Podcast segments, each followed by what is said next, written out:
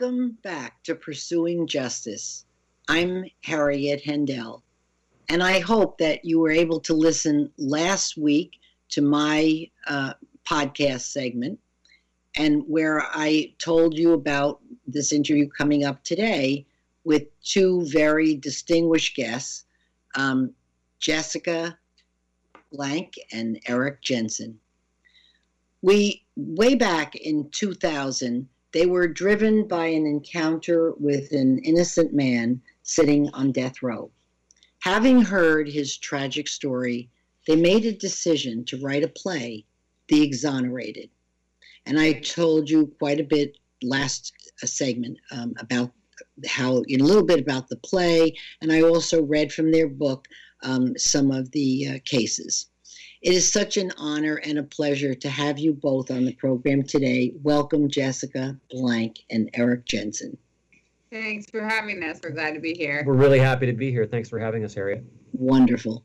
All right. So, first, we have so much uh, to explore, but what I wanted to do, I did tell my listeners last week um, about many things that you uh, gave me in your resume, but why don't you tell us a little bit about your connection to the world of theater?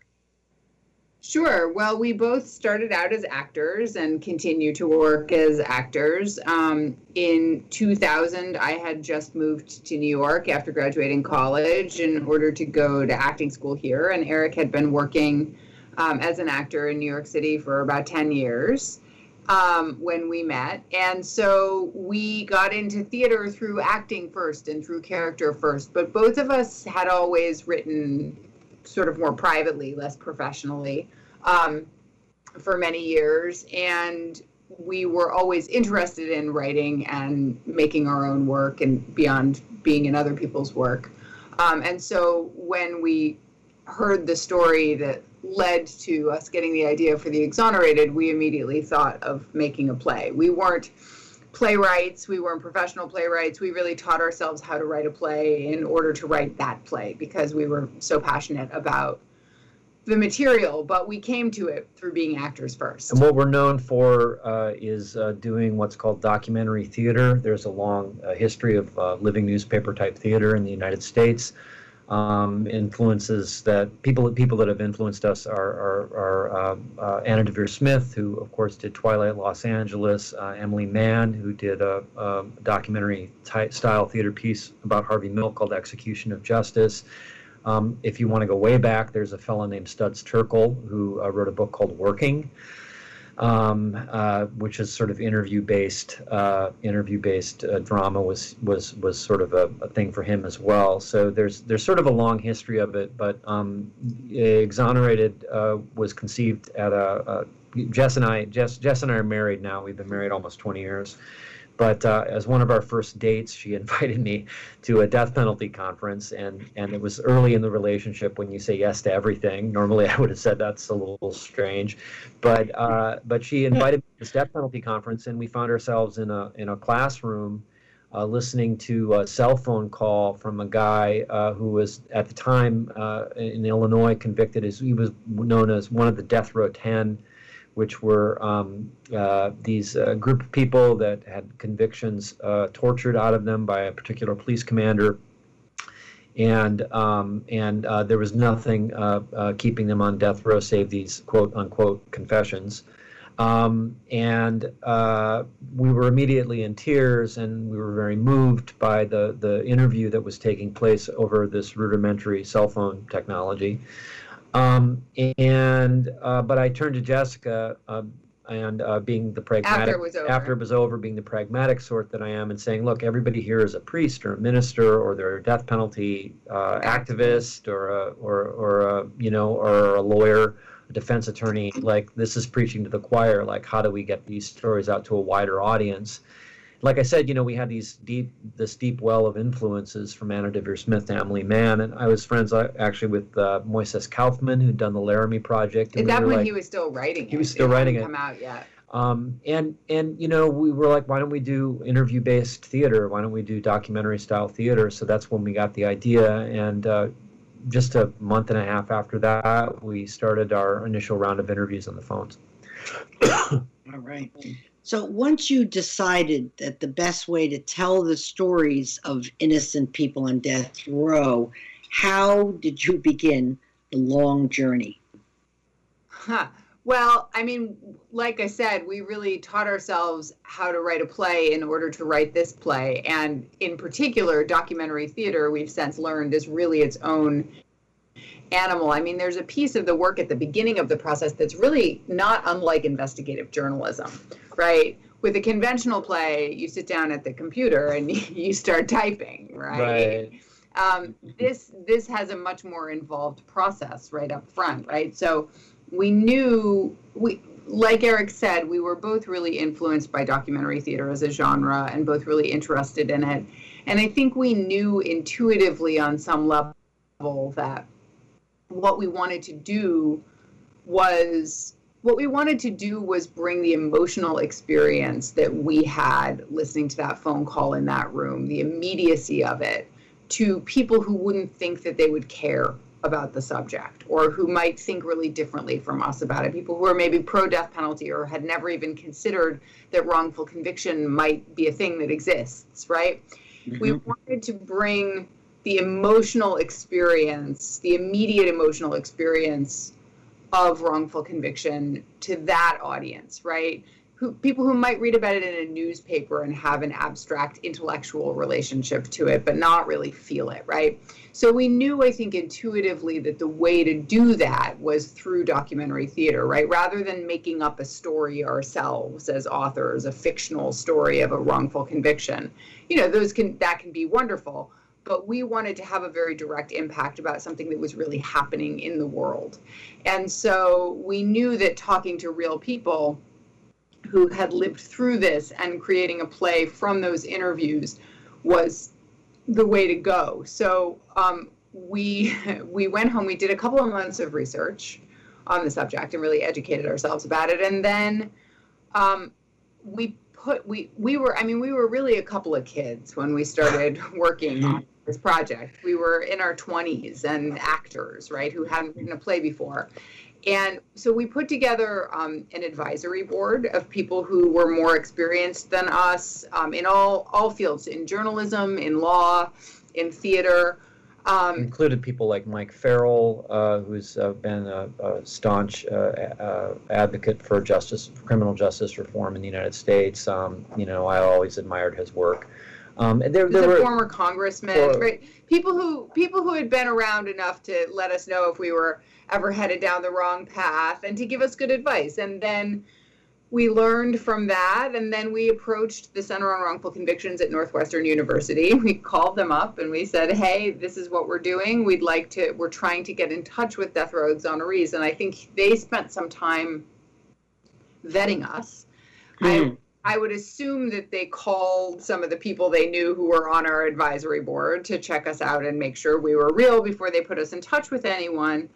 And after several conversations with them, they finally said to us, look, here are the folks that we know, the exonerees that we know who want to tell their stories and who have done stuff with us in the past in terms of being out there and telling their stories to the media. And that was something that was really important to us. I mean, part of our ethos as documentary theater makers is that we don't chase stories. We don't pursue people who don't want to speak to us about what they've been through, right? So we were really looking for the people who were enthusiastic. And you know because this, this is really it's traumatic material and talking about it can be re-traumatizing. So if somebody was like i don't want to put myself through that again we respectfully said we are very sorry to bother you. But center on wrongful convictions helped us identify the folks that really did want to talk.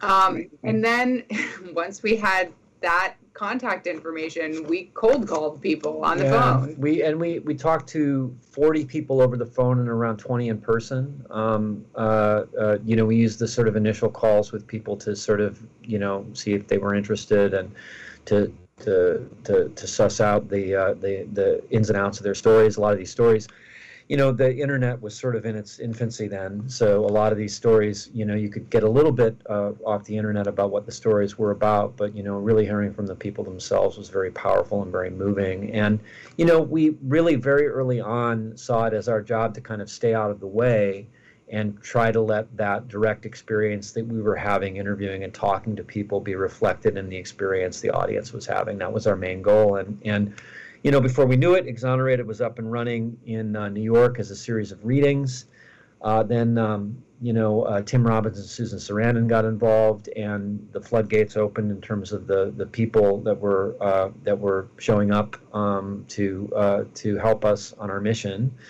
and um, and then uh, shortly after that series of readings, uh, 9/11 happened. Uh, we thought that you know we didn't know if anybody was going to make anything that remotely smelled uh, like a political theater ever again.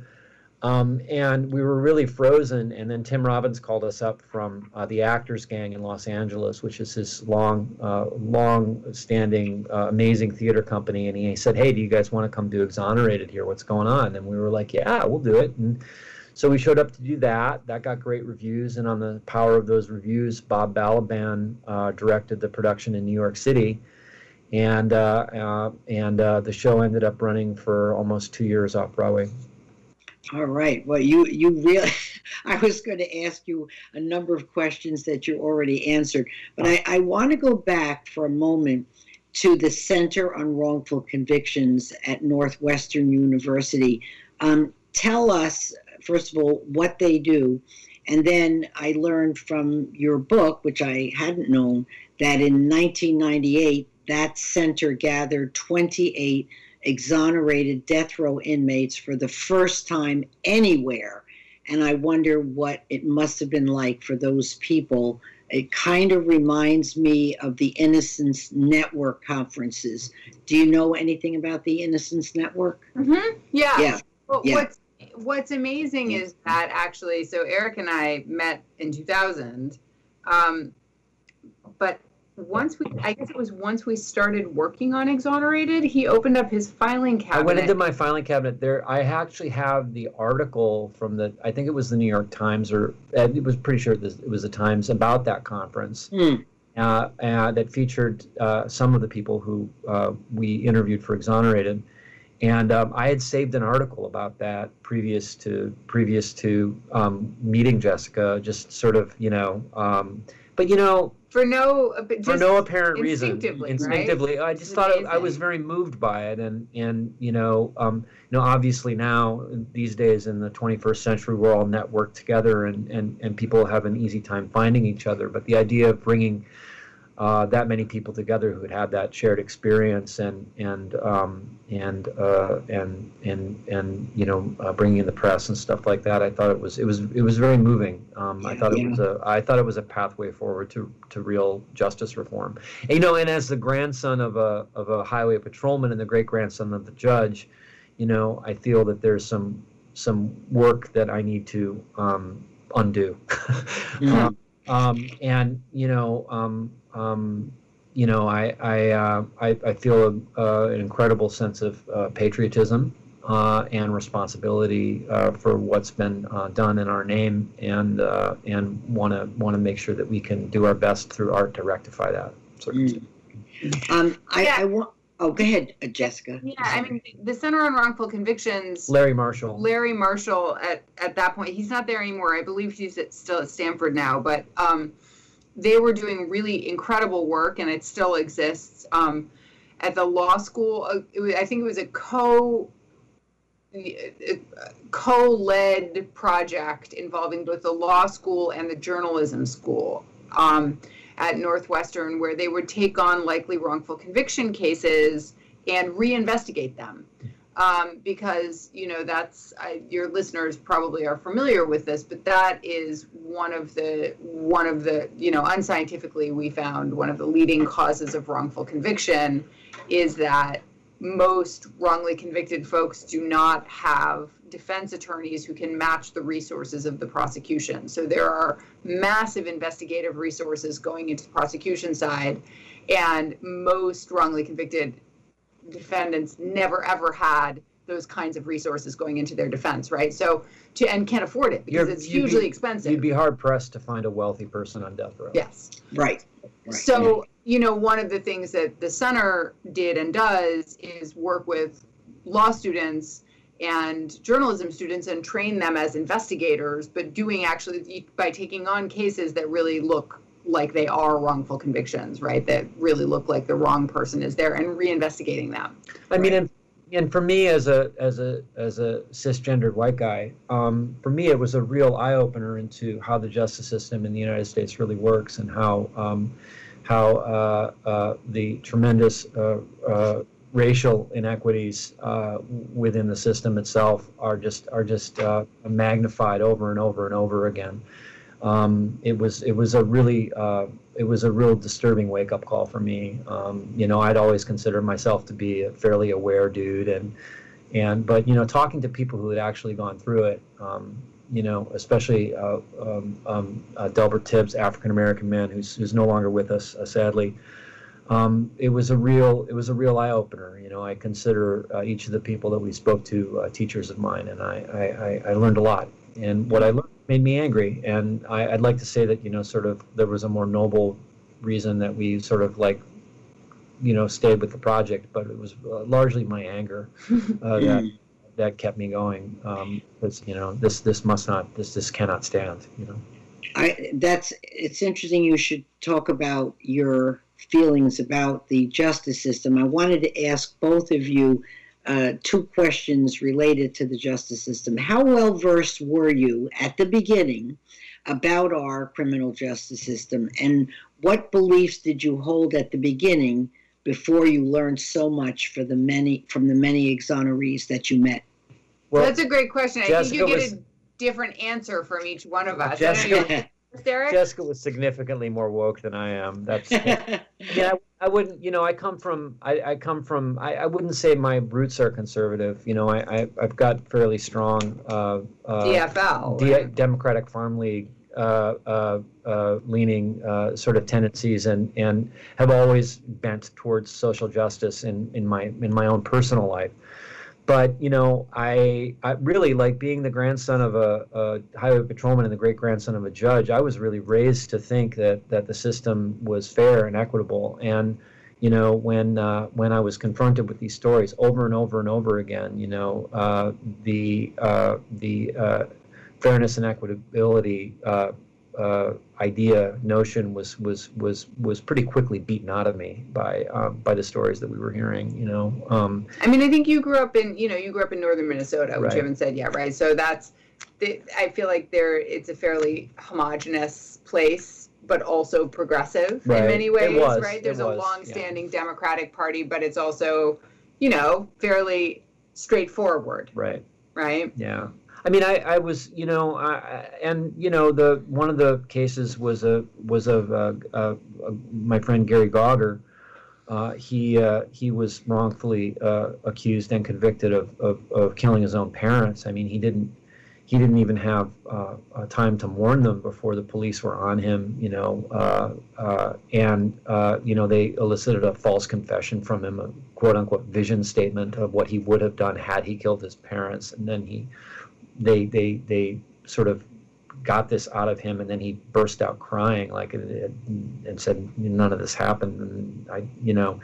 It, it was what was done what was done psychologically to each of the people that we that we uh, spoke to uh, you know uh, qualifies as a war crime and, and, and it would qualify as a war crime according to the Geneva Conventions. I mean the psychological kind of torture and and uh, and berating that that that people were put through for being a suspect was um, astonishing to me. And of course, you know, to my African American friends and and um, and my Latino friends, um, it's not it's not uh, a surprise, but I mean, to me, it was. Right. Well, I mean, I think having grown up with, you know, a sort of very uh, rural, but sort of your your highway patrolman relative I mean, is like a good cop. Yeah, right? I thought. I mean, right? I guess maybe. So, you know, I don't know. I don't right. Know, I mean, I know. think you grew up with that model of like if you're a moral person and you tell the truth, the system works. Right. Right. Yeah. And it was a rude. There was a very rude awakening. I mean, I remember, I remember traveling around the country with you and talking about that. Right. As we were doing these interviews, I grew up in a very um, sort of activist-oriented family. Um, my dad was um, an army psychiatrist in Vietnam. He was drafted in the doctorate draft in 1965 and came back and was a charter member of Vietnam Veterans Against the War. Um, and then became part of an activist group of Vietnam vet psychiatrists that helped get PTSD into the DSM, which was actually a political fight.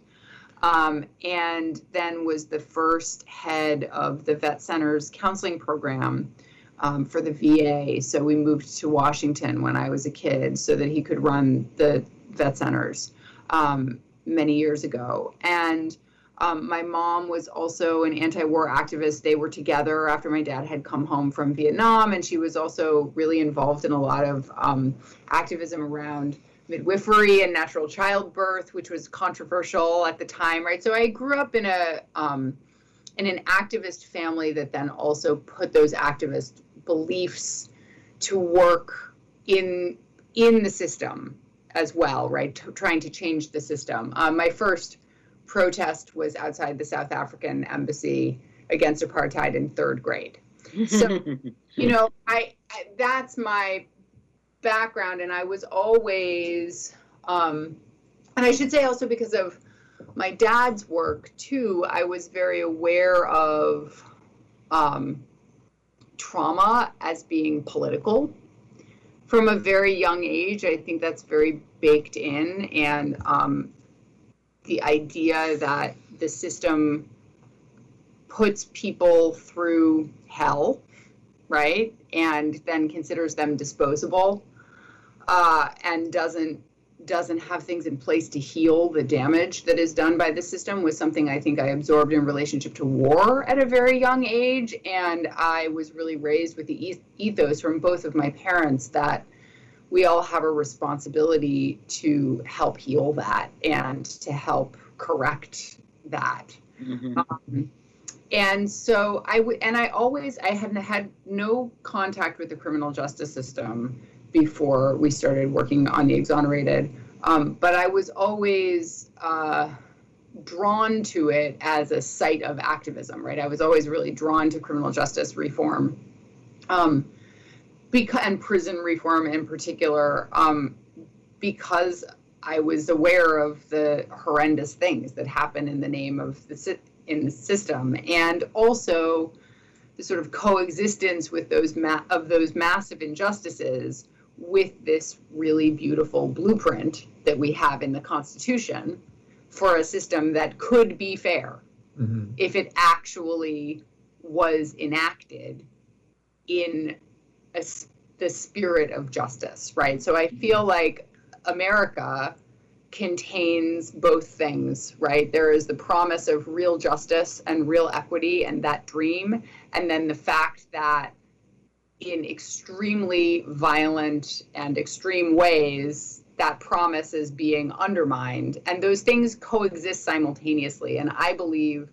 that as a person who has a lot of relative privilege in this society in particular, that it's my responsibility as a citizen of this country to help push us towards the good and and that was only I agree. strengthened on the road. I agree with Jessica on that, but you know, lately, um, especially with the public execution of George Floyd and, and a number of things that we've encountered this year, I just, you know, I, I I'm, I'm, I'm, you know, my heart is heavy. Um, mm-hmm. it is, it is, it is. Um, every every day that we feel like we're making progress, something like that happens. Breonna Taylor, George, you know uh, in particular, the George Floyd incident um, disturbed me the most because it, it was in my home my hometown of Minneapolis, mm. and uh, you know, and you know, having a a grandfather who was a cop from the state of Minnesota, it just just it just really hit home in a way that that I can't I, I don't think I'll ever get over. Right. All right. We we are almost out of time, and I I wanted to for first of all, I wanted to ask you if you'll come back so we can talk some more. Will you do that? Absolutely. Okay, in unison. Um, and I wanted to get into uh, next time the nitty gritty of some of your experiences as you crisscross the country to uh, put the play together. So um, I thank you very much for being with me today. And we're going to pick it up next time uh, and talk some more about your play and also what you're doing right now. So um, my, I hope my listeners come back and listen again. And thank you for listening today uh, to Pursuing Justice.